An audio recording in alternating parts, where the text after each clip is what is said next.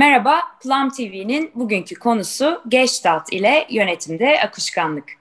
Konuklarımız, söyleşimiz birlikte yapacağımız kişiler, sevgili Hanna Nitya Şerler, benim için kendisi çok değerli bir kişi. Birinci Plum buluşmasında da sağ olsun bizi kırmadı. Panelimizdeki tek kadın e, panelist olarak e, bizi şereflendirdi. E, diğer konuğumuz ise kendisinin birlikte yeni bir kitap yazmış ve yayınlamış olduğu sevgili Ateş Ataseven. Hoş geldiniz. Hoş bulduk. Hoş bulduk. E, iyisiniz umarım diyerek başlıyorum. Lafı çok uzatmadan çok kısa e, sizlerden kendinizi tanıtmanızı rica edebilir miyim? Nita Hanım daha önce konuğumuz oldu. Hani sizi tanıyan zaten çok iyi tanıyor. Gene de hani ilk defa izleyenler de olabilir. Çok kısa bir tanıtım isteyeceğim sizlerden. Sözü Nita Hanım'a veriyorum önce. Ateş Bey. Tabii, tabii, Ateş tabii. tabii, tabii. Evet, şöyle diyeyim. E, herhalde insan yaşlandıkça, belki ben yaşlandıkça e, kendimi e, tanıtırken e, söylediklerimin giderek e, yalınlaştığını fark ettim. E, yani kendimi şöyle tanıtmak istiyorum. Evet yaşamayı öğreniyorum, deneyimliyorum, deneyimlerimi de e, samimi bir şekilde e, önüme çıkanlarla temas edebildiklerimle paylaşıyorum e, ve gönülden gönüle, kalpten kalbe e, temaslar yaşadığımda da çok çok mutlu oluyorum. Sanıyorum böyle özetleyebilirim kim olduğumu. Yaşlandıkça değil, yaş aldıkça. Siz yaşanmıyorsunuz çünkü yani onu söylemeden edemeyeceğim. ee, çok güzel, sağ olun Nitan. Ateş? Ee, aslında ben Nita'nın aşağı yukarı böyle bir başlangıç yapabileceğini öngörmüştüm. O yüzden de üzerimde şu anda gördüğünüz tişört var. Bunun ne demek olduğuyla başlayayım. Normalde böyle bir yayına tişörtle çıkmayabilirdim ama bu özel bir yayın olduğu için özellikle bu tişörtü giymeyi seçtim. Bu benim bu sene hayatımda ilk defa yapabildiğim İstanbul Maratonu'nu koşarken giydiğim tişört. Aa, ee, uzun süreden beri e, hayalini kurduğum bir şeydi maraton koşmak ve e, 42 kilometre 195 metre yapıyor bir maraton. Bunu bu yıl koşabildim. Ee, neden bunu söylüyorum aslında? Nita'nın hemen topu attığı yerden yakalamaya çalışayım. Hayatta her gün yepyeni yolculuklar, yepyeni deneyimler yaşama çırağı olarak görüyorum kendimi. Ben de çok kısa hazır ustam buradayken kendi çıraklık tanımımı yapmış olayım. Ne kadar güzel.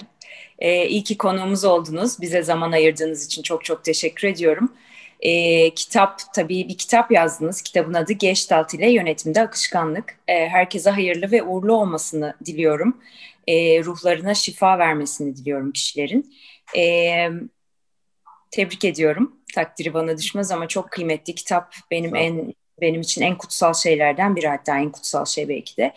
Bu kitabın hikayesini sorarak başlamak istiyorum size. Nasıl gelişti bu fikir? Ben şöyle e, başlayayım. Ateş sen devam edersin. Tamam. Ben son 10 yıldır kitap yazmaya niyet eden ama o zamanı ayırmayan bir insanım. Ee, yani kafamda gerçekten kendime o zamanı versem ve otursam yazmak istediğim çok şey var ve inşallah nasip olacak. İnşallah. Ee, Ateş sağ olsun dedi ki senin yazacağın yok. Birkaç tarih belirleyelim. Hmm. Ben geleyim sana sorular sorayım. Sen cevapla. Ben onları kaydedeyim. Sonra onları transcribe e, edelim, yazalım.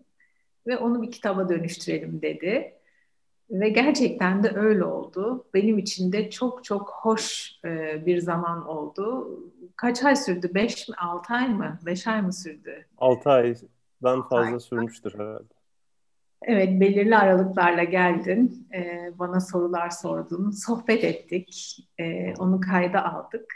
E, sonra da çok e, tatlı bir öğrencim e, Tuvana Adalı. Onu da buradan teşekkür etmiş olayım. E, o da... E, bu şeyleri, kayıtları kaleme döktü, kağıda döktü e, ve oradan e, bir kitaba dönüştürebildik. Ne kadar güzel. Gestalt deyince zaten bence e, Türkiye'de ve belki dünyada da birçok kişinin aklına Nita Scherler geliyor. E, çok kişi yetiştirmiş bir insansınız. Çok kıymetli bir şey. Bu kitapla da bence hani iyi ki zaman ayırabilmişsiniz. İyi ki ateş sizi e, dürtmüş. İyi ki Tuğan'a kaleme almış. Ne kadar güzel. E, ateş sana sormak istiyorum şimdi. Nita Hanım'la tanışıklığın nasıl oldu acaba? Yolculuğun. Aslında finali kitapla oluyor ama hatta yolculuk devam da ediyor. Bir anda bizim yolculuğumuz e, süre, süren bir yolculuk. Evet. Ben kitabın çıkış konusu da benim Nita ile tanışma konum da aslında benzer. Çözemediğim bir şeyler vardı. Onu çözmeye çalışıyordum. Kafamda kendi kendime çözmeye uğraşmak yerine ya böyle bir okul gibi bir yer var. Bir farklı bir bakış açısı var. Duymuştum bir arkadaşımdan 2012 ya da 2013 olması lazım. Nita'nın Gestalt e, Practitioner kursuna dahil oldum. İki sene süren bu kurstan sonra da e, sürekli ve sürekli bu konunun etrafında kendimi beslemeye devam ettim. Farklı farklı programlar, farklı farklı eğitimlerle. Kitabın hikayesi de aslında birazcık bizim tanışma hikayemiz gibi demiştim ya. O da şu, yönetimde yani yöneticilerin, kurumların içinde çalışan insanların bana göre bir türlü yönetemedikleri, düzeltemedikleri, değiştiremedikleri bazı temel başlıklar vardı. Ben eğitim danışmanı olarak çalışıyorum. Profesyonel kariyerim öyle devam ediyor. Onlarca eğitim, onlarca program, onlarca bakış açısı olmasına rağmen bir türlü değişmeyen konulardı bence bunlar. İstenen seviyede dönüşmeyen konularda. E, dedim ki ya buna Gestalt bambaşka bakıyordur. Nita kesin bambaşka bir çerçeve koyar buna. Ondan sonra e, fikir ortaya çıktı. Dedim her bir buluşmamızda bir konuyu tartışalım. Ve e, kitabı da göstereyim şöyle. Ve bu kitap ortaya çıktı. E, yedi tane temel konuya dokunduk kitabın içerisinde aslında. Değerler, motivasyon, ilham verme, geri bildirim gibi e, hepsini saymayayım şimdi. Birazdan belki bakarız tek tek. Bütün bu konular etrafında sohbet ettik sohbet etmek zaten hani biz bunu kayıt altına almasak, kitap haline getirmesek de bizim yaptığımız bir şeydi. Kendi kendimize sürekli konuşuyorduk zaten. E, bu defa bir değişiklik yaptık. Bunu bir kayıt altına alıp kitaba evirmeye karar verdik. İyi ki de yaptık. Kendimi iyi hissettiğim bir şey yani. Hayatta. E, tabii çok güzel bir şey. Yani dünyaya bir kitap bırakmaktan daha kıymetli bir şey ben düşünemiyorum. Yani yetiştirilen insanlar dışında elinize yüreğinize sağlık e, ben kitabın hani kitapla ilgili bilgi okurken e, şöyle bir giriş yapmışsınız. O çok güzel bence. Kendi reçetelerini geliştirmelerine yardımcı olmak yöneticilerin. Hani e, balık tutmak değil balık tutmayı öğrenmek diye aslında hani çok kullandığımız belki klişe olan ama klişeler bence her şeyi en güzel özetleyen şeyler aslında. Bir kavramı hayata geçirmişsiniz. Tabii bilmekle yapmanın farkına çok değiniyorsunuz. Çok önemli bir e, olay olduğunu düşünüyorum ben de. E, konu başlıkları ateş, e, değerler, motivasyon, ilham, geri bildirim dedim. Ben diğerlerini sayayım izleyenler için. E, etkileme ve ikna var, çeviklik var, farklı nesiller var ve yüksek performans var. E, şimdi ben e, kitap okumadım. İzleyicilerimize buradan itiraf biliyor ama zaten konuklarım okumadığını. Çünkü böyle acemi ruhla yapmak daha güzel oluyor. Bir fikir sahibi olmadan Sadece Nita Hanım sağ olsun bana çok güzel detaylı bir içerik gönderdi. Ben onu çalıştım dün ve oradan kendime göre merak ettiğim soruları çıkarttım. Zaten kitabı okuyan okuyacaktır ve daha sonra bu yolculuğun devamında ne yapmakta olduğunuzu da ben sizden anlatmanızı rica edeceğim. Ee, ona da sonra geliriz. Ve hatta şimdi de söyleyebilirsiniz Nita Hanım Ateş hanginiz arzu ederseniz. Galiba bir, bunu bir pratiğe döktünüz, bir çalışma başlatıyorsunuz artık. Onun evet. detaylarını da öğrenebilir miyim ben? Evet. Meraklısı burada olacak mutlaka çünkü. Teşekkür ederim çünkü yine benim zamansızlığımdan dolayı yine e, lokomotifi ateş oldu. E, teşekkür ederim Ateş sana. E, bu e, şimdi şöyle diyeyim. E, Ateş sen kendi açından anlatırsın. E, benim için e, öğrenmenin en iyi yolu deneyimlemek. E, ben bunu hem kendim için biliyorum, e, hem öğrencilerimden biliyorum, hem de yıllardır e, Gestalt öğrenmek isteyen, e, bu konuda e, yolculuk yapmak isteyen insanlarla yaptığım e, çalışmalardan biliyorum. bir konu hakkında okumak, o konu hakkında sadece zihinsel alanda bilgi edinmeye yarıyor. Ama o bilginin gündelik hayata ne kadar indirgenip indirgenmediği hep meçhul kalıyor. Yani e, bilmek demek, anlamak, idrak etmek demek değil. E, anlayabilmek ve idrak etmek için deneyimlemek gerektiğini düşünüyorum. Dolayısıyla e, biz Ateş'le şöyle düşündük. Bu konuları e, yönetimde e, olan, e, yönetimde emek vermekte olan e, insanlarla onların getirecekleri canlı örneklerin üzerinden onların da deneyimlerini e, paylaşmalarını sağlayarak e, bu faaliyete katılacak olan diğer yöneticilerin de e, paylaşılan örneklere bakış açılarını e, getirmeyi amaçlayarak e, daha gündelik hayattan örneklerle bezenmiş bir şekilde bu konuları ele almayı düşündük. Çok güzel. E, program. Sizlere erişme fırsatı da vermiş oluyorsunuz böylelikle. Ee, yani bence çok güzel. Hani tıpta pratisyen hekimlik olur ya mutlaka. Hani hiçbir şey okumak yetmez. Evet. Peki nasıl bir program tasarladınız acaba? Biraz onun detayını öğrenme şansımız olabilir mi? Oraya geçmeden bir şey daha söylemek istiyorum. Lütfen, Sonra... lütfen. Lütfen, kusura bakmayın sözünüzü ee, kestiysem. Estağfurullah. Ben de şöyle düşünüyorum, inanıyorum. E, bu konular veya herhangi bir konu olsun, illa yönetimle ilgili olması da gerekmiyor. İnsanın diğerleriyle ilişkisinin, kendisiyle ilişkisinin bir aynası olduğunu düşünüyorum. Dolayısıyla evet. konuştuğumuz konular ne olursa olsun, o konuların önce insanın kendisiyle ilişkisinde hayatında nasıl tezahür ettiğine bakmak ve o konularda çalışanları geliştirmek istiyorsa kişi önce kendisini geliştirmesi gerektiğini e, anlatmak istiyorum aslında. Onun anlaşılmasını istiyorum. Sizinle çektiğimiz ilk program. Evet, yani dışarıdan ne görmek istiyorsan ne almak istiyorsam önce onu oraya ben koymalıyım. Ve burada verdiğim örnek de hep şey oluyor. Ee, mesela sokakta dilenen birisini gördüğümüzde e, böyle bir örtü açmıştır, önüne de oturmuştur. Genellikle parayı bırakmamızı istediği yerde bir e, örnek miktar vardır. İşte ya 5 lira vardır ya 10 lira vardır. Yani boş değildir o. Yani diyordur ki aslında işte bundan ver bana. E, dolayısıyla önce kendisi koyuyordur onu oraya. Yani ben de öyle düşünüyorum. Biz ne istiyorsak çevremizden önce o istediğimizi kendimiz koymalıyız. Göstermeliyiz. Bunu istiyorum diye. E, ben onu yapmadan başkasından beklemenin bir işe yarayacağını düşünmüyorum. Yok çok e, katılıyorum size. Plum TV ilk başladığı zaman Ateş, Nita Hanım'la bizim söyleşimiz aynen bu konu etrafındaydı.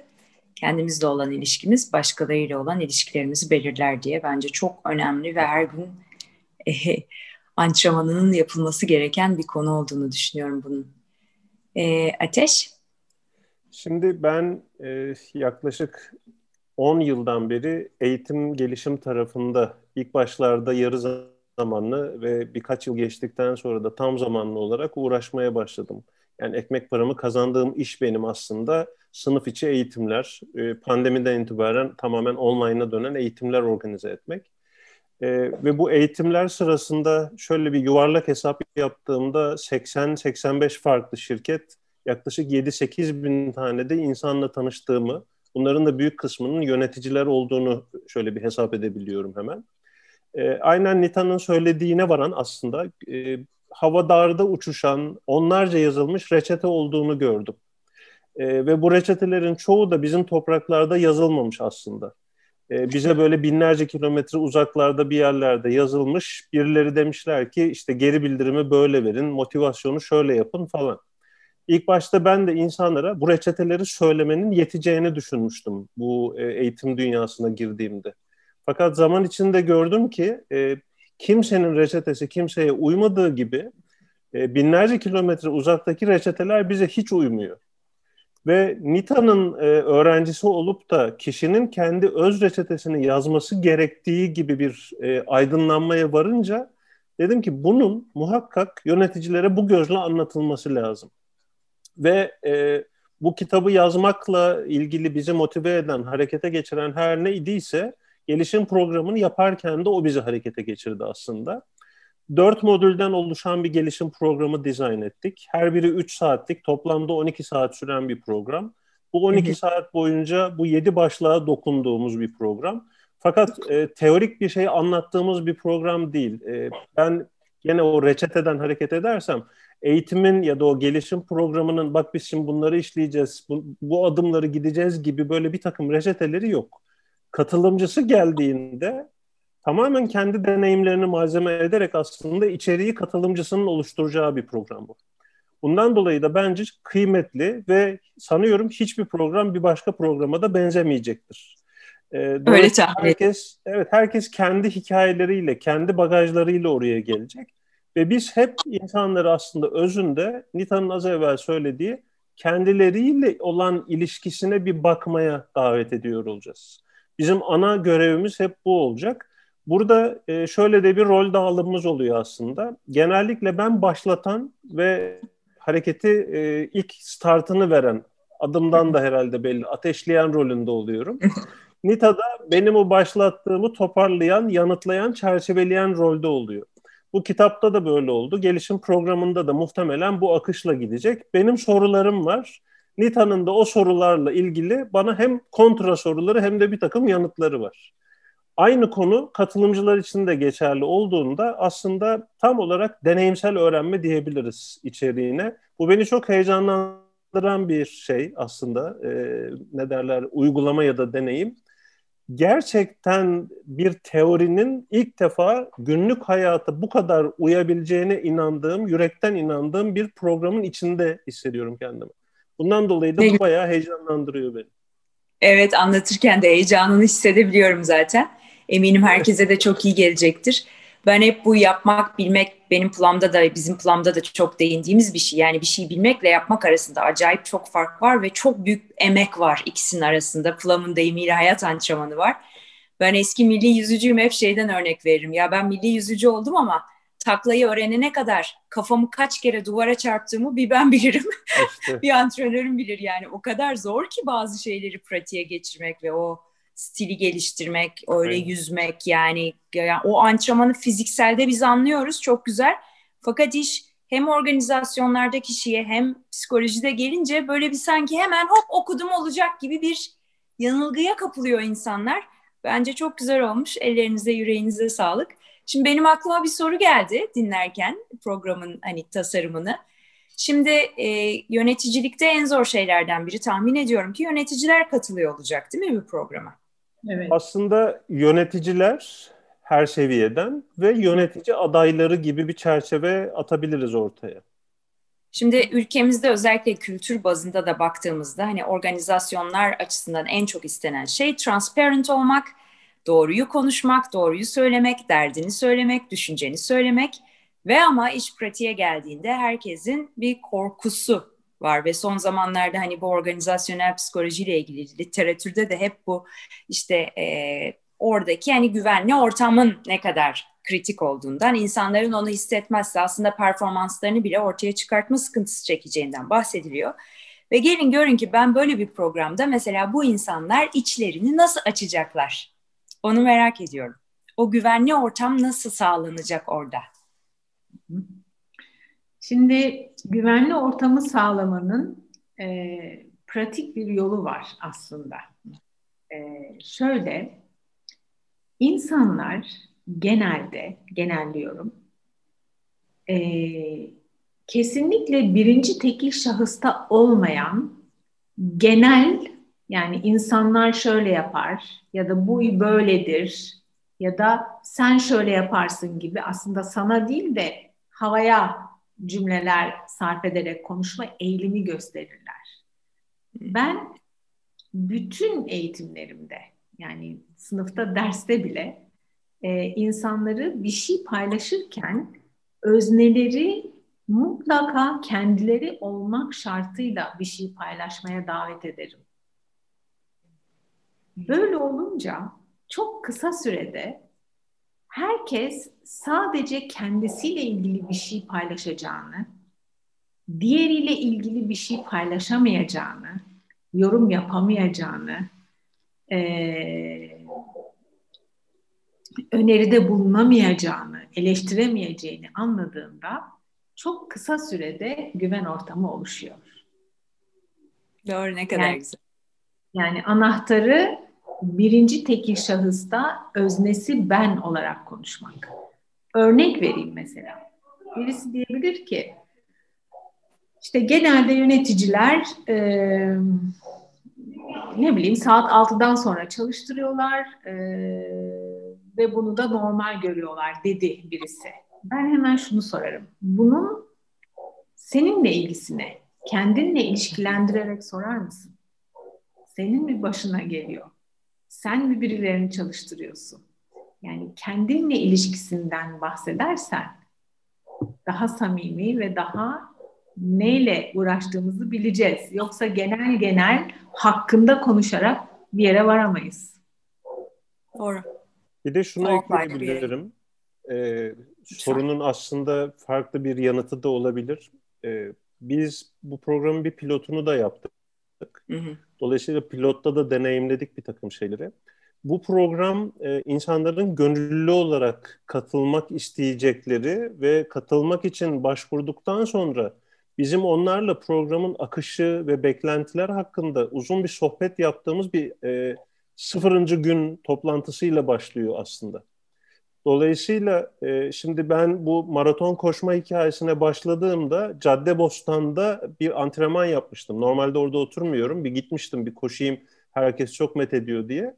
Orada bir duvarda bir yazı yazıyor. Çok bayıldım o yazıya. Yani bizi dinleyenler arasında koşmaya meraklı olan varsa muhakkak onu bilir. Koşmadan koşamazsın yazıyordu duvarda. Şimdi bu aslında o kadar kıymetli ki eğer koşmak istiyorsan çıkıp koşman gerekiyor. E şimdi e, akışkan bir yönetim rolü, akışkan bir yöneticilik rolü istiyorsa bu programa gönüllü olarak başvuranlar koşmak istiyorlarsa yani önce koşmaları lazım. Dolayısıyla NITA'nın az evvel çizdiği çerçeve onları güvende hissettiren bir çerçeve olacak. Zaten onun içine girmek için gönüllü olanlarla biz bu yolculuğu ilerletebileceğiz.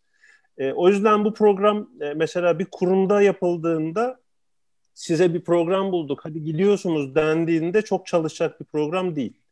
Doğru. Çünkü gene Nita'dan alıntı yapayım. E, çıplaklar kampına kıyafetle gitmek uygun olmaz demişti Nita bir sohbetinde. Dolayısıyla biz burada insanları kıyafetleri çıkarmaya baştan, daha hiçbir şeye başlamadan davet edeceğiz ve bunu biliyor olacaklar yani. Fakat Çok güvenebilirler güzel. sürece kıyafeti çıkarmak o kadar kötü olmuyor gerçekten.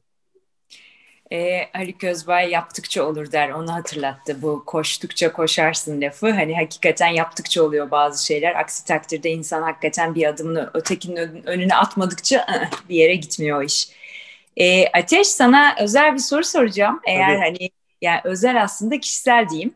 Ee, sen ilk Gestalt'a başladığında sen nasıl büyük ihtimalle yaşadıklarının çok yaşadıklarından, alışkın olduğundan çok farklı bir tarz Gestalt ve ortam.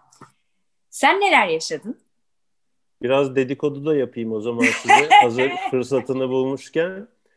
Ee, e, lütfen ben, dedikodu hayatın tadı tuzu.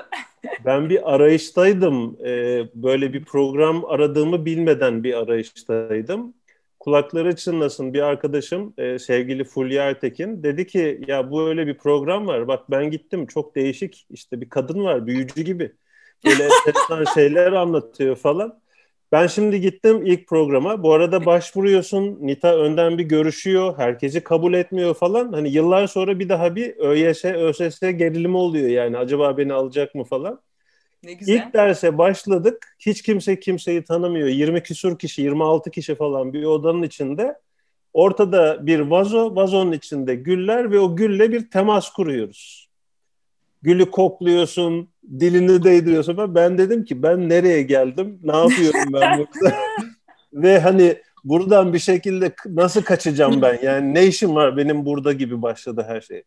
Fakat e, birazcık işte o sürece inanmak, sisteme güvenmekle alakalı herhalde. Öyle büyük bir dönüştürücü oldu ki benim için. Şöyle söyleyeyim, somut olan dönüşen şeyleri söyleyeyim. Bir kere 20 kiloya yakın kilo verdim. Beslenme sistemimi değiştirdim. E, uyku düzenimi değiştirdim hiç yapmadığım şeyleri e, normal sıradan insanlar için gerçekten çok zor olacak mesafeleri yüzmeye, bisiklete binmeye ve koşmaya başladım. Dolayısıyla benim için hakikaten hayatımı değiştiren, dönüştüren bir şey oldu fizyolojik boyutta. Yaptığım iş itibarıyla da insanlarla olan temasımı çok değiştirdi. Hatta bu bile bana bir e, bir başka kitap daha ürettirdi adı Temas olan. Biz bu hmm. kitaptan önce ben temas diye e, hatta onu da hani Nita olmasaydı yazamayacağımı söylüyorum her zaman. Tamamen böyle otobiyografik bir şey. E, bir de onu ortaya atabilme şansı verdi. Yani benim için e, çok rahat şeyi ayırabilirim. Hani Gestalt öncesi ve sonrası iki başka hayat yani. Hakikaten büyücü yani büyü yapmış sana ve apayrı bir insana dönmüşsün tabii, gibi. Tabii tabii. Şu Veya, anda yapıyor bile. Ya, benimle yani birlikte tabii. Ayakkabı meselesi vardı. Hatırlıyor musun Ateş? Neyin? Bir daha. Ayakkabı meselesi vardı. Ya evet. evet. Nedir? Eğlenceliyse Anlat. bize de söyleyin. Öyle ayakkabı deyip anlatmamak olmaz. Anlatsın Nita. Çok çok komik yani. Nita Hanım siz anlatır mısınız? Vallahi Ateş anlatsın. Ayakkabı tokası meselesini söylüyorsan eğer. Aa yok yok hani boş ayakkabıları birisinin ayakkabılarının üstünde bırakmıştım. Ben de başka yere gitmiştim destek vermeye hatırlıyor musun? Dur bunu Böyle... hatırlayamadım. Ben o ayakkabı tokası hikayesi sandım bir an. Ha yok yok. E, grupta çalışırken e, fiziksel olarak da bazen e, çalışıyorum. E, birisiyle çalışırken başka birisiyle de çalışmak gerekti. E, fakat hmm. o çalıştığım kişiyle teması bırakmak istemedim. Dolayısıyla He. ayakkabılarımı çıkardım, onun ayaklarının üzerine koydum. Ve ha. diğer başladım. Ateş evet. onunla nasıl dalga geçti? Bu teması ben bir dinlemek istiyorum sizden. E, kitapta da hani buna değiniyorsunuz. E, Gestalt'ın temel kavramlarımızdan biri olarak geçiyor. Yanlış bir şey söylemeyeyim. Nedir temas? Hı hı. Temas sınırda iki parçanın ilişkiye girmesi. Temasın iki işlevi var bir parçanın diğeriyle bütünleşmesi, alıp vereceklerini bitirdikleri zaman da bu parçanın, bu iki parçanın birbirinden farklılaşması. Yani hayat hep sınırda temas silsilesi. Hep bir takım sınırlarda bütünleşiyoruz veya buluşuyoruz, farklılaşıyoruz ve ayrışıyoruz. Aslında kalbimizin de sürekli hareketi bu. Nefes alıp verirken ciğerlerimizin de sürekli hareketi bu. Biz şimdi üçümüz burada bütünleşiyoruz, buluşuyoruz. Bu çekim bittiğinde farklılaşacağız, ayrışacağız. Yani temas sürekli sınırlarımızda bütünleşme, buluşma ve farklılaşma süreci. Bu hiç bitmiyor. Dolayısıyla bana göre bütün psikolojik sağlıklılık veya psikolojik işlev bozukluğunun açıklaması temastaki bu bütünleşme ve farklılaşmada neler oluyor, nasıl yaşanıyor? Yani daha çok kişi bütünleşip farklılaşamıyor mu? Ya da farklılaşıp bütünleşemiyor mu? Bunların kıvamıyla açıklanabilecek şeyler. Ee, ihtiyacımız temasımızı belir liyor gibi bir cümle var. Doğru mu kurdum cümleyi acaba? Doğru, evet. Doğru. Bu ne anlama geliyor? Neye ihtiyacım varsa onunla temas edesim vardır. Susarsam su ile temas edesim vardır. Birisiyle sohbete ihtiyacım varsa ararım, giderim, sohbet ederim. Bir şey okumaya ihtiyacım varsa kitapla temas ederim. Bir müzik dinlemeye ihtiyacım varsa bir müzik parçasını e, açar, onunla temas ederim. Yani ne istiyorsam onunla temas ederim. Bu tabii işlevsel açıklama. Bazen temaslar andaki ihtiyacımıza hizmet etmez. Bazen temaslar geçmişten ithal ettiğimiz, hala geçmişten beri tutunmakta olduğumuz vazgeçemediğimiz ihtiyaçları tatmine yöneliktir ki o ihtiyaçlar hiçbir zaman tatmin olmaz. Ben onlara ikame temas diyorum, ikame e, ihtiyaç diyorum. O dönemde gerçekten ihtiyacımız varken o teması bularak onunla o ihtiyacımızı gidermediğimiz için mi daha sonra kurulan evet. temas ikame evet. olarak kalır? Evet. Ben alacaklıyım, ben alacaklıyım diye dolaşıyor insan. e, alacaklılığını gidereceğini tahmin ettiği kişiye veya olguya yapışıyor. Benim alacağım var, sen tatmin et diye ama o hiçbir zaman gerçekleşmiyor. Burada önemli olan kişinin ben alacaklıyım. Bu tatmin olmayacak. Evet. Bununla temas etmem lazım ve bunu kapsayıp aşmam lazım noktasına gelmesi söz konusu. Doğru. Kitapta güzel bir nokta var daha doğrusu bu dokümanda onu izninizle bir okumak istiyorum. E, Gestalt bakış açısından bakıyorsam ben bir kişiden etkileniyorsam etkilendiğim kişiye atfettiğim nitelikler benim barındırdığım ancak henüz temas etmemiş olduğum niteliklerdir. Bunlara sadece diğer kişinin nezdinde ulaşma fırsatını yakalamışımdır. Mesela ben hep e, ateşe ya böyle bu model yapma saçlarını diyorum. İnatla bu model Beni en zayıf yerimden vuruyorsun.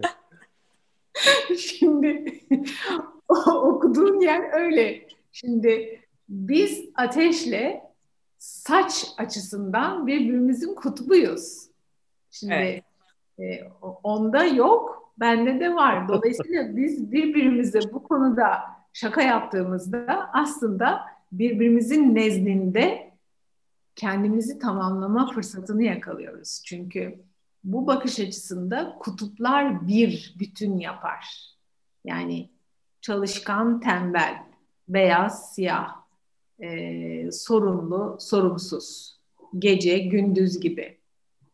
Benim barındırdığım cümlesi orada neye işaret ediyor Nita Hanım? Benim barındırdığım ancak henüz temas etmemiş olduğum.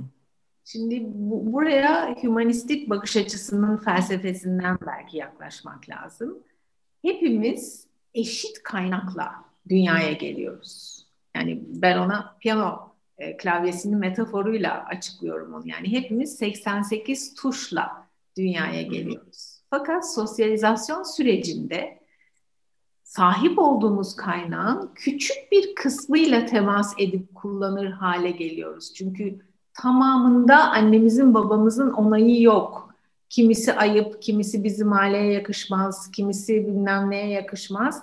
Dolayısıyla o kısımlar sahip olduğum ama henüz temas etmediğim tuşlar olarak benim zeminimde barındırdığım ama barındırdığımdan bir haber olduğum taraflar. Onları karşımdakinde o tarafları rastladığımda, o tarafları gördüğümde uyarılıyorum. Hmm. Ya onu ister oluyorum ya da onu aman sen beni uyarma çabasıyla bastırmaya çalışıyorum, değiştirmeye çalışıyorum, had bildirmeye çalışıyorum. Evet.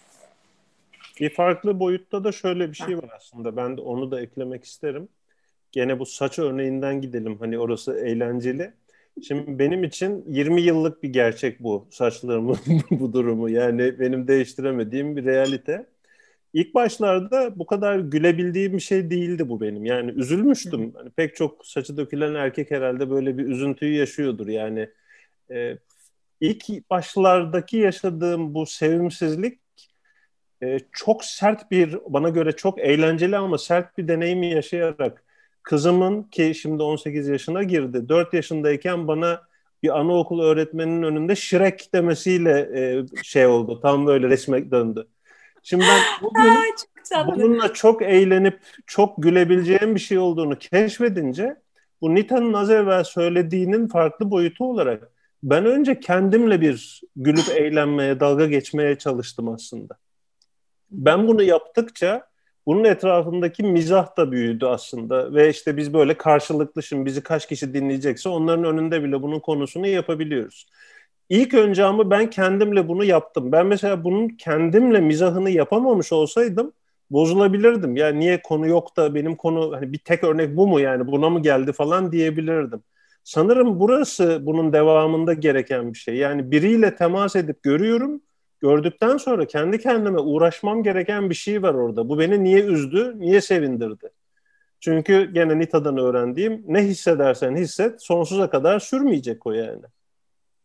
Tabii yani şey gibi aslında içinde hani bir sızı var onunla ilgili olarak ama bunu bir şekilde karşıdaki bir kişi bildirdiği zaman e, istediğin kadar ondan hani temas ediyor etmiyor ol insanın içine temasıyla da özüne temasıyla da ilgili şeyler söylüyorsunuz hep onu duyuyorum ben o şekilde duyuyorum bilmiyorum yanlış mı duyuyorum aslında hani kendimizle birleşmek bütünleşmek gibi kulağa geldi ve çok güzel bence bu bunu duymak. Ya kendini kurcalamıyorsan e, ya da kendini ne kadar kurcalıyorsan e, tem, etrafındaki insanlarda da o kadar ilerleyebiliyorsun. O kadar derinleşebiliyorsun ya da o kadar kurcalama haddin oluyor. Belki öyle de demek lazım. Kendini hiç kurcalamadan diğerlerine hadi sen şunu değiştir, hadi sen bunu yap öyle bir şey olmuyor. Bana mesela eğitimlerde hep şey söylüyorlar. Eğitimin 10. dakikasında falan. Yöneticilerimiz de bu eğitimi alacaklar mı diyorlar mesela ya da aldılar mı diyorlar. Sebebi şu. Yani bu anlattıklarını ben görmüyorum ki. E diyorum konu değil ki yani yöneticinin sana bunu yapıp yapmaması değil mevzu. Sen bununla ne yapacaksın? Asıl mevzu bu. Hepimiz şey istiyoruz işte. Hani herkes değişsin ben hariç. Öyle bir şey olmuyor. Yani o görmek istediğin değişimi önce kendinden başla sözü ve hani Nita Hanım'ın dediği hani bir önce kendimizle ilişkimize bir bakalım. Ee, çok bence kıymetli. Ee, bu dokümanı okurken gene orada dişil enerji ve eril enerji tanımlamaları var. Benim hayatımda duyduğum, içime yatan en güzel ve böyle birden kafamda, içimde, kalbimde bir ampul yanmasına sebep olan bir şeydi. Demek ki o noktaya da gelmiş insan. Bunu kendim için söylemiyorum ama birçok kişide bence şöyle bir şey oluyor. İçlerinde bir şeyler yapıyorlar, araştırıyorlar, arıyorlar, okuyorlar, reflect ediyorlar ama sonra bir hani Newton'un o elmanın kafasına düşmesiyle yer çekimini bulması gibi. Yani oraya gelene kadar çok şey var ama o elma o kadar kıymetli bir elma oluyor ki bu sözde benim için öyle. O yüzden okuyacağım. Kendimi ortaya koyduğumda eril oluyorum. Karşımdakini dinlediğimde, anlamaya çalıştığımda aynı fikirde olmasam bile dişil oluyorum. Bu benim mesela bu tanımlama benim içimi acayip yumuşattı. Bu Gestalt'ın bir yaklaşımı mı yoksa sizin bu sohbetiniz içerisinde ortaya çıkan bir şey mi? Çünkü eril dişil çok birçok felsefede de çok işlenen bir şey. Ama ben böyle daha bu kadar sade ve hani nasıl diyeyim e, bir kadınlık ve erkekliğe dokundurmadan veya maskülin veya femin, feminin olmaya dokundurmayan bir tanımlamayla sanırım ilk defa karşılaşıyorum. E şöyle diyeyim, yani 33 yıl oldu ben e, Gestalt misyonerliği yapmaya başlayalı. E, bütün bu kavramlar artık benim çocuğum gibi. E, hmm. Hani ben e, onlarla ilişki halinde ola ola onları onlardan bahsede bahsede yalınlaştı. Giderek e, daha yalın bir hal aldı e, aslında. Yok çok güzel. Um... Bir de orada şöyle bir şey var benim gördüğüm. Ee, mesela bu pandemide çok daha fazla gördüğümü düşünüyorum bunu. Hı hı. İnsanlarla konuşuyoruz mesela. Siz de konuşuyorsunuzdur mutlu mesela değil mi? Yani sağlığı yerinde, ne bileyim karnı tok ama hep bir daha kelimesi ekliyor. Yani daha mutlu olmak istiyorum. Daha sağlıklı. Şimdi o daha kelimesi çok eril geliyor bana böyle hani bir hedefe koşma haliymiş gibi geliyor. Bir tek dört harfli kelimeyi daha iyi çıkarttığın anda yani dişil enerjiye merhaba dediğin anda aslında iyisin yani bir derdin yok. Ve hep böyle bir daha fazlasını tüketme, daha fazlasına ulaşma, işte kariyerse daha yukarıya gitme falan. Bütün bunların bedelini bence milyarlarca insan olarak hep birlikte ödüyoruz şu anda. Buradan bir şey anlamamız gerekir. Nita'nın söylediği o sadelikle çok büyük bir zerafetle söylediği şey e, bana kalırsa hepimizin e, özellikle de yönetici rolündeysek bir yerde şirketlerde falan içselleştirmemiz gereken bir şey. Ne olacak ki dahasını yapınca yani? Bir de şeye çok takılıyorum. Yeni normal diye e, yeni normalin içindeki dahaları bize ambalajlamaya çalışıyorlarmış gibi hissediyorum. Eskisi çok mu normaldi de yenisi normal yani? Yani belki de bu bakış açısındaki en temel şeyi vurgulamak lazım. Yani Gestalt bakış açısına benim aşık olma nedenim doğanın hali ne ise onu tercüme eden bir metodolojiye sahip. Yani zihinsel faaliyetler sadece doğanın kurallarını, doğanın prensiplerini tercüme etmek için kullanılan faaliyetler oluyor. Yani ateşin dediği mutluluğu tanımlayacak olursam şunu anlatıyor aslında. Diyor ki sen diyor eğer bir tost yemekten hoşlanıyorsan bunu barakada yerken ki bedenindeki deneyim ile bunu Beyaz Saray'da yerken ki bedenindeki deneyim arasında hiçbir fark olmayacak. Baraka veya sarayda olup olmama zihinsel faaliyetlerdir. Ama o tostun, tostu yemenin sendeki deneyimi aynıdır. Onun için bu dahalar sadece şey yani kurgulanmış kahırlar bence. Başka bir şey değil. Şöyle e, bu en son bu Dalai Lama'nın bir kitabını okuyorum. Bir psikiyatrist e, aslında derlemiş aynen e, Nita Hanım ve hani Ateş sizin kombinasyonunuz gibi. Onlar da sohbetlerinden ve hani söyleşilerinden yola çıkarak yazmışlar. E, contentment diye İngilizcesi hani Türkçesi ben hani tatmin olmak hayatla herhalde ama tam da o değil. Tam Türkçesinin ne olduğunu bilmiyorum aslında. Bu olmadığı müddetçe kişi işte bu dahaya gider aslında şükran, diyor. Şükran. Evet. Şükran duygusu. Şükür. Evet. Yani sabah kalktım. E, Sadguru diye bir adam var. Belki duymuşsun. Hmm, evet ben takip ediyorum. Evet çok güzel bir şeysini duydum geçen gün dinlerken. Diyor ki sabah kalktın hala bütün gezegenler güneşin etrafında dönüyorlar mı? Güneş sistemi yerinde mi? Dünya hem kendi etrafında hem güneşin etrafında dönüyor mu? Hala yer çekimi var mı? Oh bir rahatla bir kere çünkü bunlar çok önemli. Bunlar olmazsa sen olmayacaksın çünkü yani senin küçük dünyadaki o küçük şeyleri düşünmekten vazgeç diyor. Çok haklı olarak. Yani o bütünün içerisindeki yerimizi idrak edersek e, o kendi küçük e, düşünce sistemimizde kurgulayıp kendimizi ürettiğimiz kahırların hiç de önemli olmadığını anlamak çok zor değil bence. Ben son senelerde aynen dediğiniz gibi şu dikkatimi çekiyor. Dışarıya bakmak yani başkasında ne oluyor, dışarıda ne oluyor ya bakmak o aslında hani ne varsa içindedir'i kaçırmaya sebep oluyor. İnsanın içi çok büyük bir zenginlik. Orada büyük bir kalabalık, sohbet ve huzur ve mutluluk var. Fakat nedense insanlar hayatlarını sürekli olarak oradan kaçmaya çalışarak geçiriyorlar. Halbuki esas kurtuluş orada. Şimdi bu pandemi döneminde de hani artık içine dön, içine dön, içine dön. Bu da slogana dönüştü. Ve sizin de bu kitabın çıkış noktası olan hani söylemekle olsaydı ben bunu planda da söylüyorum. Hepimiz bunları yapıyor olurduk çok güzel uyguluyor olurduk. Hani bu böyle hani bu cümleyi böyle yazarak olmuyor. Bunun için bir emek gerek. İnsanlar orada bir zorlanıyorlar. Nita Hanım size bunca senelik tecrübenizle hani bu hakikaten geldiğiniz noktada niye insanlar bir kendileriyle böyle olmaktan bu kadar korkuyorlar? Çünkü esas kurtuluş gerçekten orada. Esas özgürlük, tatmin, şükür orada. Eğer yaşamımın mimarının kendim olduğunu öğrenirsem kimi suçlayabilirim? Kimseyi. Kimseyi suçlayamam. Bütün sorumluluk bende. Bana göre insanların kaçtığı bu gündelik sorumluluk. Çünkü hep irade benim iradem. Ben seçiyorum, ben sorumluluğunu alıyorum ve sonucuna ben katlanacağım.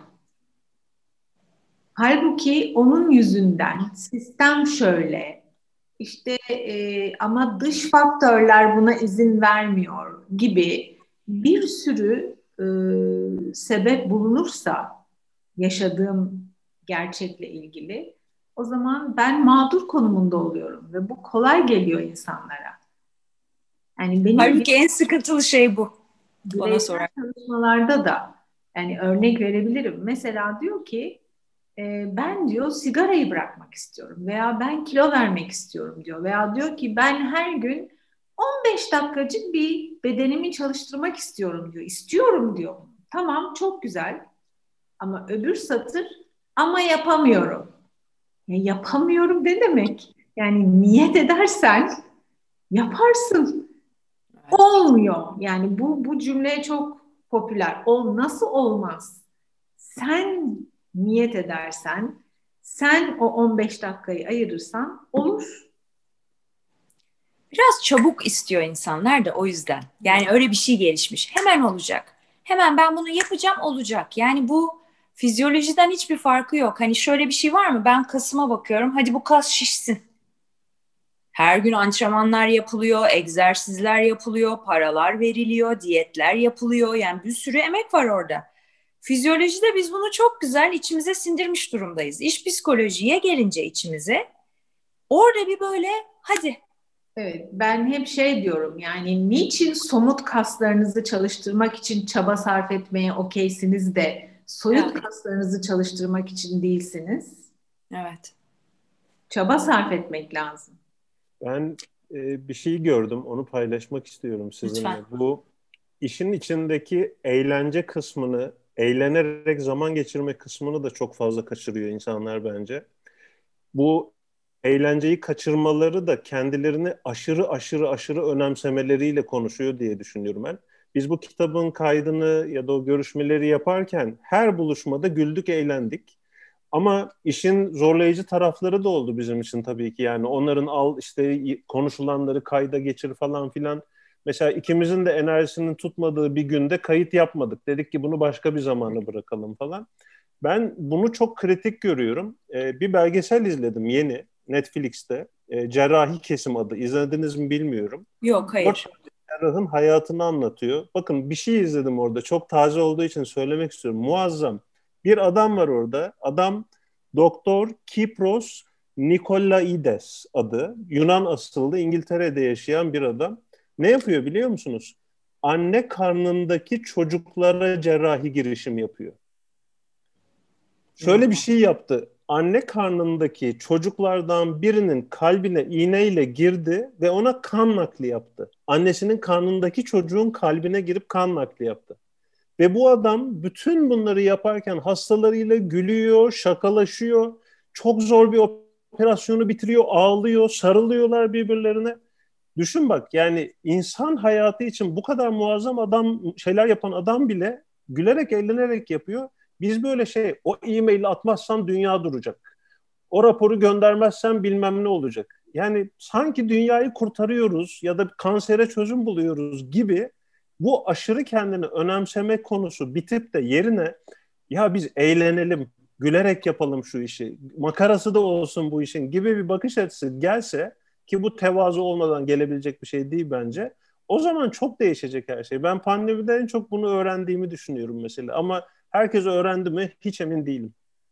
Keşke öğrenebilmiş olsalardı yani ama hiç emin değilim. Değil mi? Biz hep güle oynaya yaptık bu kitapla ya da bu gelişim programı ile ilgili her şeyi. Gülmüyorsak yapmadık yani. Hı hı. Şimdi orada çok kıymetli bir şey söyledin bence. Bu tevazuyla gelebilecek bir şey dedin. Tevazu tabii çok büyük bir emekle, çok dirsek çürüterek gelen bir şey. Şimdi mizah yazarlarını hani okuduğumuz zaman diyorlar ki biz dünyanın sıkıntısını çekiyoruz. Hani o mertebeye gelebilmek için, bir işi gülerek yapabilmek için hani biraz önce Nita Hanım 33 sene dedi. Şimdi hani sen kaç senedir bu işi yapıyorsun? Yani hani insanlar bunu yapmaları için önce hakikaten o antrenmanı yapmaları lazım. Nita Hanım'ın deyimiyle e, Belki de. ruhsal kaslarını de geliştirmeleri lazım. Plum'un deyimiyle hayat antrenmanlarını yapmaları lazım. Aksi takdirde gülmek çok bir mertebedir gülmek ya bir işi yaparken. Hani sense of humor çok kıymetli bir şeydir ama o mertebeye gelebilmek için 30 bin tane tecrübe yaşamış olmak lazım. Badire atlatmış olmak lazım. E bunları atlatırken bence şu da çok önemli. Ben oraya gelmek istiyorum yavaş yavaş. Antrenör. Şimdi mesela sizler antrenörsünüz baktığımızda. Yani ruhsal kasların gelişimi. İnsanlarda e, şöyle bir şey de var. Mesela fizikselde gene antrenörle çalışmak çok doğal. Hani gidiyor antrenörünü tutuyor. Buna gerektiği para veriyor. Ama burada da bir antrenöre ihtiyacı var insanın. Bunu kendisi insanın yapması çok zor. Bir bilenin bunu ona anlatması lazım. Sizin bu yaptığınız programlar, yazdığınız kitaplar yani bunlar bütünsel zaten tek başına ben bir kitabın veya bir programın bir işe yarayacağını düşünmüyorum. Uzun soluklu bir antrenörle ilerlemenin. Ne dersiniz bu fikrime? Bu düşünceme yani bu çok olan bir düşünce de ben antrenör kelimesini koydum buraya aslında. Ve bunun artık ben gerekli olduğunu görmeye başladım. Yani Bundan önce ben bir şey diyeyim buna. Bence çok önemli gerçekten bu dediğin.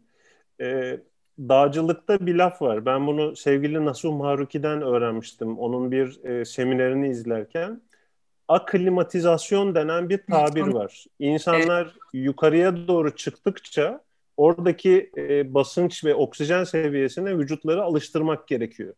Mesela Everest dediğiniz dağ işte 8-9 kilometrelik bir dağ. 3000-4000'lerden falan aşağı yukarı işte onun tırmanış yolculuğu başlasa normalde bir insanın 5 kilometre yol yürümesi en fazla hani yavaş yavaş yürüseniz bile 45 dakika falan sürer. Bu insanlar 30 küsur günde tırmanıyorlar dağın zirvesine. Çünkü sürekli şöyle bir şey yapıyorlar. Mesela 3000'e iniyor, çıkıyor. Sonra 2800'e geri dönüp bir gece kalıyor. Ertesi gün 3200'e çıkıyor. Böyle iniyorlar, çıkıyorlar. İklimlendiriyorlar. Vücutlarını o aklimatize ediyorlar. İklime alıştırıyorlar aslında. Evet. Buna bağlı olarak da müthiş bir deyim kullanıyorlar dağcılar. Yavaş yavaş acele etmek diyorlar. Şimdi antrenör e, nasıl olmalı, olmalı mı? Kesinlikle olmalı. Orada belki Nita da ekleme yapar ama bence asıl bakış açısı öğrencinin de öğretmenin de bu yavaş yavaş acele etme konusunu sindirmesi lazım. Çünkü quick fix, quick win gibi şeyler bana kalırsa yok hayatta.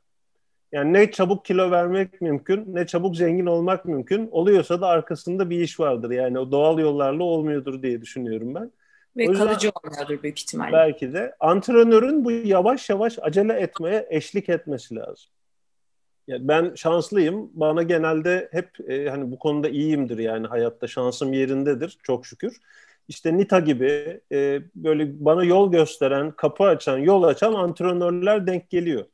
Ama hani bunu da aramak da lazım sanki. Değil Bilmiyorum Nita sen ne dersin? Ben arıyordum ki herhalde buldum. Onu seni. diyecektim ben de. Kendine de haksızlık etme. Nita Hanım'ın deyimiyle hayatınızın mimarı sizsiniz dedi. Sen anlatırken dedin ki ben arıyordum, şey arıyordum. Ee, arayan bulurmuş. Nita Hanım. Doğru. Şimdi bu çok önemli bir konu. Ee, ben yine doğadan feyz almayı uygun görüyorum. Her zaman olduğu gibi doğada bir tohumu toprağa ektiğimizde ona emek vermek lazım. Sulamak lazım, güneş görmesi lazım, ona konuşursak daha güzel oluyor. Aynen. Belli bir süre geçmesi lazım onun yeşermesi için. Bir hayvanın yavruya sahip olması için hayvanına göre belli bir hamilelik süreci geçirmesi lazım. İnsanın yavrulaması için yani yeni bir insan dünyaya getirmek için bir zaman geçmesi lazım. Bir hamilelik sürecinin geçmesi lazım. Bu her şey için öyle. Yani A noktasından B noktasına yolculuk, adı üstünde yolculuk anlık bir şey değil, kısa sürelik bir şey değil. Orada bir yolculuk var. Orada gidilecek bir yol var. Bu yol yola baş koyduktan sonra o yoldaki zaman kadar değişmeye açıktır. Önceden belirleyip düşemem yola. Yani kabaca bir fikrim olabilir nereye doğru gitmek istediğime ilişkin, yönüme ilişkin ama yola baş koymam lazım. Şimdi insanların en çok zorlandığı konu burada. E, tez öğrencilerimden örnek vermek istiyorum. Proje tez öğrencilerimden. Mesela hocam ben ne konuyu çalışayım? Şimdi onu çalışacak olan ben değilim ki sensin. Doğru. Sen bana bu da olabilir, bu da olabilir, bununla bunu ilişkilendirebilir miyim diye yani sen bir şeyler getir. Yani sen eğer yolu açmazsan yolda senin yararına ya da e, ihtiyaç duyacağın şeyler nasıl nasıl gelsin önüne? Şimdi Mevlana'nın güzel bir lafı var. Öğrenci hazır olunca her şey ve herkes öğretmendir der ya. Hmm. Bence antrenörler sadece insanlar da olmayabilir. İnsan o yola baş koydu mu? Kitap, film, hayvan, çiçek, dağ, yağmur, her şey ama her şey antrenördür. Benim hayatımda böyle olmuştur. Fokusta olmak lazım. Bir yola baş koymak lazım. Niyet etmek lazım ve sebat etmek lazım. Evet. Zaten o zaman o, o yolun tadından geçilmiyor. İşte gene bu çok güzel anlattınız ikiniz de çok teşekkür ediyorum. Bu Everest örneğine gelirsek hani hiç kimse çıkıp ya ben bu da bir günde çıkacağım demiyor. Ben diyor 32 günde sadece diyor bu 5 kilometreyi çıkacağım burada diyor. Ve bunun içinde gerekirse diyor atıyorum 3000 metre çıkıp 2000 metre aşağıya ineceğim. Yani iki ileri bir geri yapacağım ve bunu diyor bu kadar günde çıkacağım diyor. Ve işte bu yola baş koymak sizin dediğiniz Nita Hanım. Bunu işte ama tabii psikoloji apayrı bir şey. O yüzden de bence orada antrenör çok çok çok önemli. Ee, ve birileriyle yürümek. Ben bunun çok kıymetli olduğunu ve ilerleyen dönemlerde bunun daha da benimsenerek hayata geçeceğini düşünüyorum açıkçası bu antrenör olayın. Hı Gündelik hayatta, iş hayatında. Burada koçluktan, yaşam koçluğundan bahsetmiyorum. Bir kariyer koçu olarak bambaşka bir şeyden bahsediyorum. Yani antrenörlük o yol koyduğunuz yol neyse hani bunu izleyenlerimiz için söylüyorum. Hani oradaki size eşlik edecek işi bilen e, artık hani belli bir yere gelmiş Nita Hanım gibi. Kendisini nereye çevresini de ancak oraya kadar taşıyabilir. Doğru. Kişi kendisini nereye getirmişse ancak karşılaştığı uyaranların o kadarını algılayabilir ve anlamlandırabilir. Çok Doğru. önemli. Çok, çok. E, kitapla ilgili olarak e, süreyi de gözeterek son olarak bir şey sormak istiyorum. Kendi meraklarımı gidermek için belki yani iki yıl son iki. Burada ihtiyaç döngüsü, Cycle of Experience diye bir e, şeye değiniyorsunuz. Burada sezgi, farkındalık, motivasyon, eylem, temas, geri çekilme ve özümseme var. Tabii bilgi eksikliğim olduğu için belki anlatması güç bir şey soruyor olabilirim. Öyleyse lütfen beni uyarın ve kusuruma bakmayın. Ama bu hani tanımlanabilecek bir şey mi bir soruya karşılık olarak yoksa hani çok mu uygunsuz bir soru mu bu? Yani kısaca tanımlayabilirim. Bu e, demin size anlat e, sınırlardaki teması e, anatomisi aslında. Hmm. Temas nasıl gerçekleşiyor? Temas önce bir sezgiyle gerçekleşiyor. Başlıyor daha doğrusu. Yani susadığımı nereden bilirim? Önce bir ağzım kurur, bir sezgi vardır. Bir hmm. duyumsama olur ağzımda. Ve buna isim koyarım. Susadım derim. Bu farkındalık. Adını koyduktan sonra da motive olurum. Motivasyon ve eyleme geçerim. Yani mutfağa doğru, buzdolabına doğru yürürüm, eylemdeyim.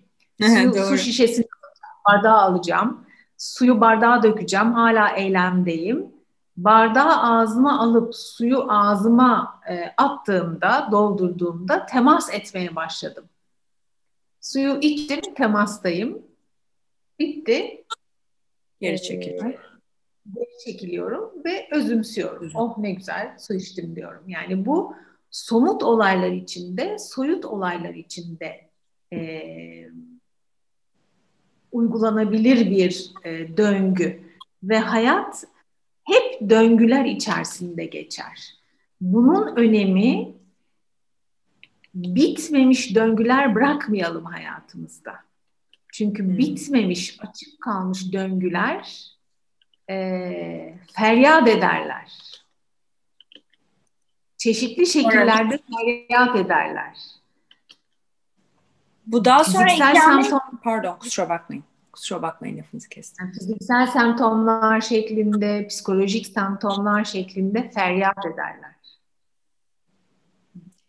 Nita Hanım bu daha sonra ikame temas dediğimiz bu mu oluyor? Eğer bu feryadı biz dikkate almazsak.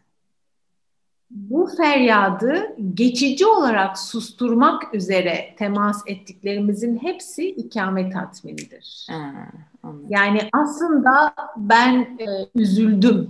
Yani diyelim ki e, sevgilim beni terk etti ve çok üzgünüm. Buzdolabını açıp yemek yersem bu ikame tatmin.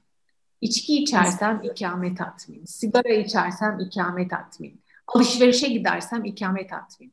Ama oturup ben zedelendim. Oturayım da zedelenmişliğim nasıl bir deneyim, kendimi onu tanımlayayım dersem gerçek temas orada. Çok güzel oturdu kafamda şimdi. Çok teşekkür ediyorum. Ee, şöyle bir soru geldi aklıma. İş hayatında kişi çalışırken hani mesela sezgi dedik ya mesela kişi susadığında hani bir sezgi bir ağızda kurur.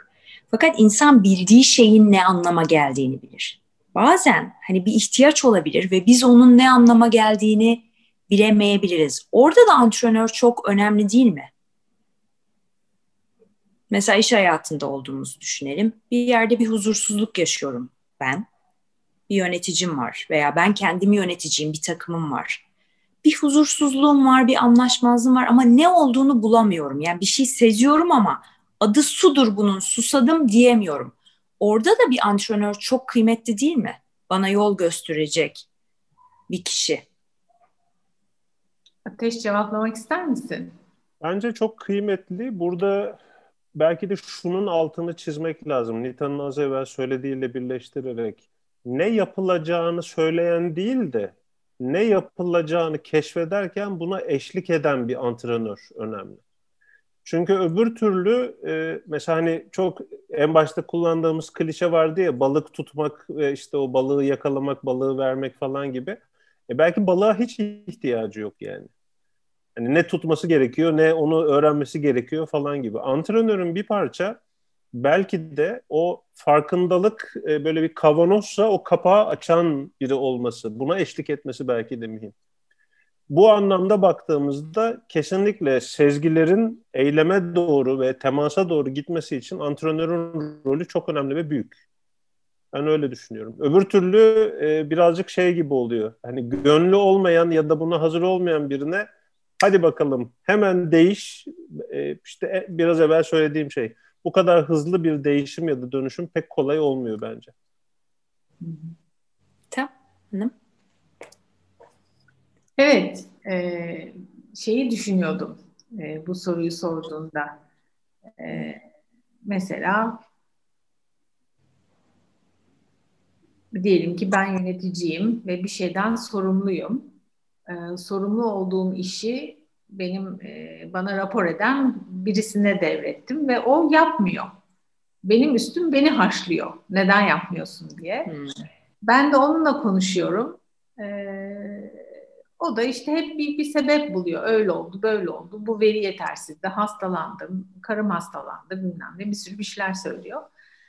Ve ben de e, tamam tamam deyip kendim yapıyorum ama çok mutsuz oluyorum. Çünkü hem o verdiğim işi yapmamış oluyor hem ben daha fazla iş yapmış oluyorum. Şimdi burada bir şeye ihtiyacım var ama neye ihtiyacım olduğunu bilmiyorum.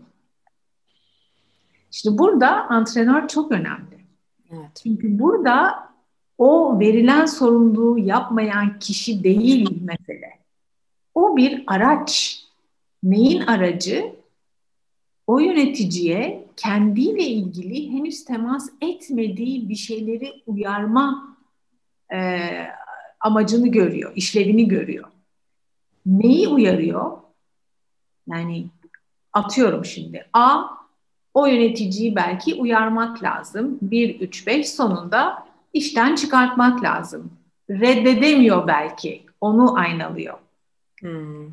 Ee, belki e, bırakması lazım. Kendisinin yapmaması lazım. Yani belki o kişi sonunda nasıl da yapacağını bildiği için ellemiyor. Belki öyle bir şeyi aynalıyor. Anlatabiliyor muyum? Yani orada demin sorduğun soruya geliyor. Yani ne ile temas edemiyorsam onun temasına bir çağrı aslında bu. Evet. O çağrıya ya icabet edeceğim ya etmeyeceğim. Yani ya bir fırsat olarak değerlendireceğim onu ya değerlendirmeyeceğim. Evet.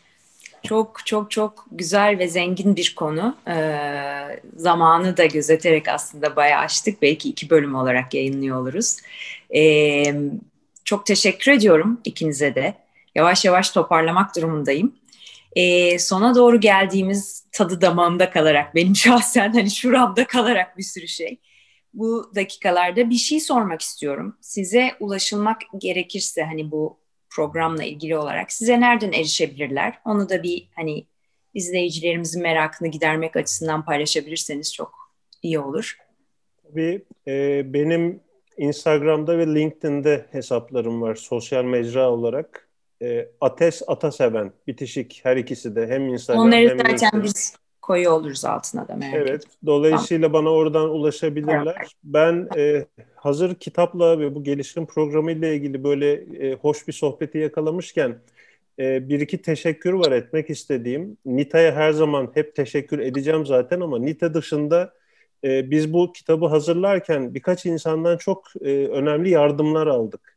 Bunların en başında da sevgili Bahar Siber geliyor. Bahar bizim e, aslına bakarsanız mutfaktaki gizli şefimiz diyebilirim.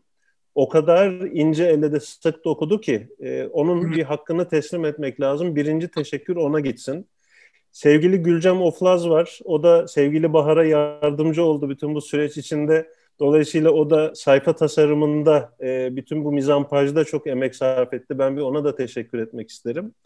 Ee, bir de bence çok önemli, şimdi gelişim programında da kendisinden destek alıyoruz. Sevgili Hilay Varnalı Dast var. O da benim bayıldığım bir kitap e, kapak tasarımı yaptı. Bu uçuşan bir bitki var. Adını unuttum şimdi. Kara indiba diyeceğim de. Dandelion. Evet, e, o adı o evet doğru. E, hep unutuyorum bunu bu arada. Benim de gelişim alanım bu herhalde. Bunu hafızada tutmak o kadar güzel renklerle, o kadar güzel bir tasarım yaptı ve o kadar çok nazımızı çekti ki ben Hilay'a da buradan çok teşekkür etmek isterim. Ve en son Modus'tan Hidayet Doğan da e, bu kitabın bütün okuyucusuna gitmesi konusunda e, arkamızda duran bir baba gibiydi. Onu da söylemek isterim. Onlara bir teşekkür edeyim. Tabii ki en çok her zaman olduğu gibi Nita'ya teşekkür ederim. Ee, sana da çok teşekkür ederim. Sevgili Mehmet Yağcı'ya da çok teşekkür ederim. Bizi burada ağırladığınız için. Ben çok keyif aldım her zaman olduğu gibi. Topu Nita'ya atayım. Evet, Ateş'in teşekkür ettiği herkese ben de candan teşekkür ederim. Ee, gerçekten, gerçekten onlar olmasaydı olmazdır diye düşünüyorum.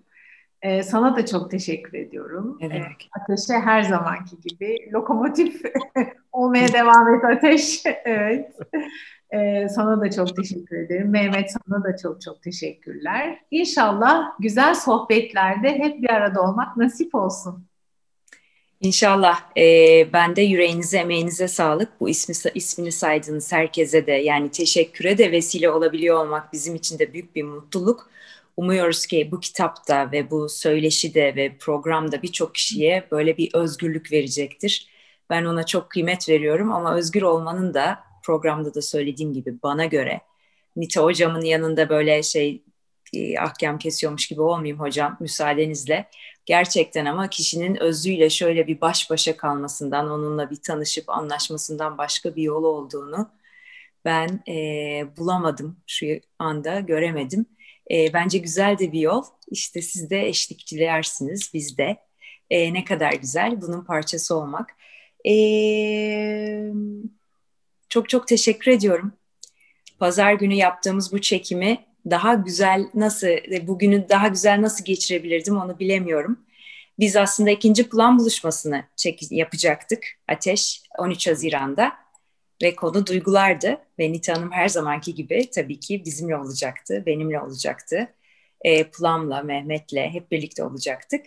Ama seninle de tanışmış olduk. Bakalım inşallah bu günleri sağlıkla, güzelliklerle atlattıktan sonra Hı Bakalım plan buluşmasında kimlerle neleri konuşuyor olacağız. E, temas ettikçe iş değişiyor, gelişiyor, güzelleşiyor. Tekrar hepinize çok teşekkür ediyorum. İzleyenler de umarım çok keyif almışlardır. Dinledikçe şifa bulmuş, ferahlamış, özgürleşmişlerdir. Buna vesile olabildiysek ne mutlu bize. Allah'a ısmarladık.